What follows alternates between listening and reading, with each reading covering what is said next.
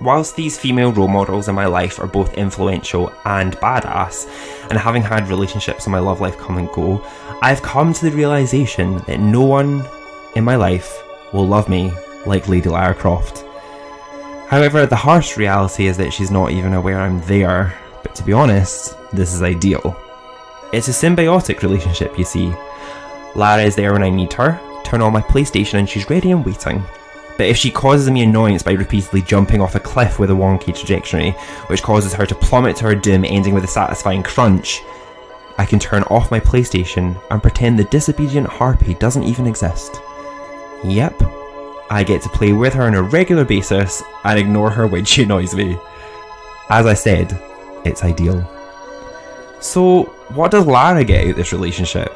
Well, for her, she gets to spend quality time with me as we carefully navigate ancient temple ruins and go on a worldwide adventure. I point her in the right direction and for the most part she tends to heed my advice and lives to see another day.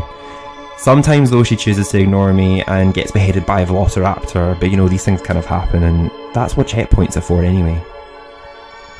There are some negatives to this situation though. Lara won't make me chicken soup when I have man flu that lasts 3.5 weeks. And when it's her turn to do the washing up, she's always unavailable. What a bit. But there lies the rub.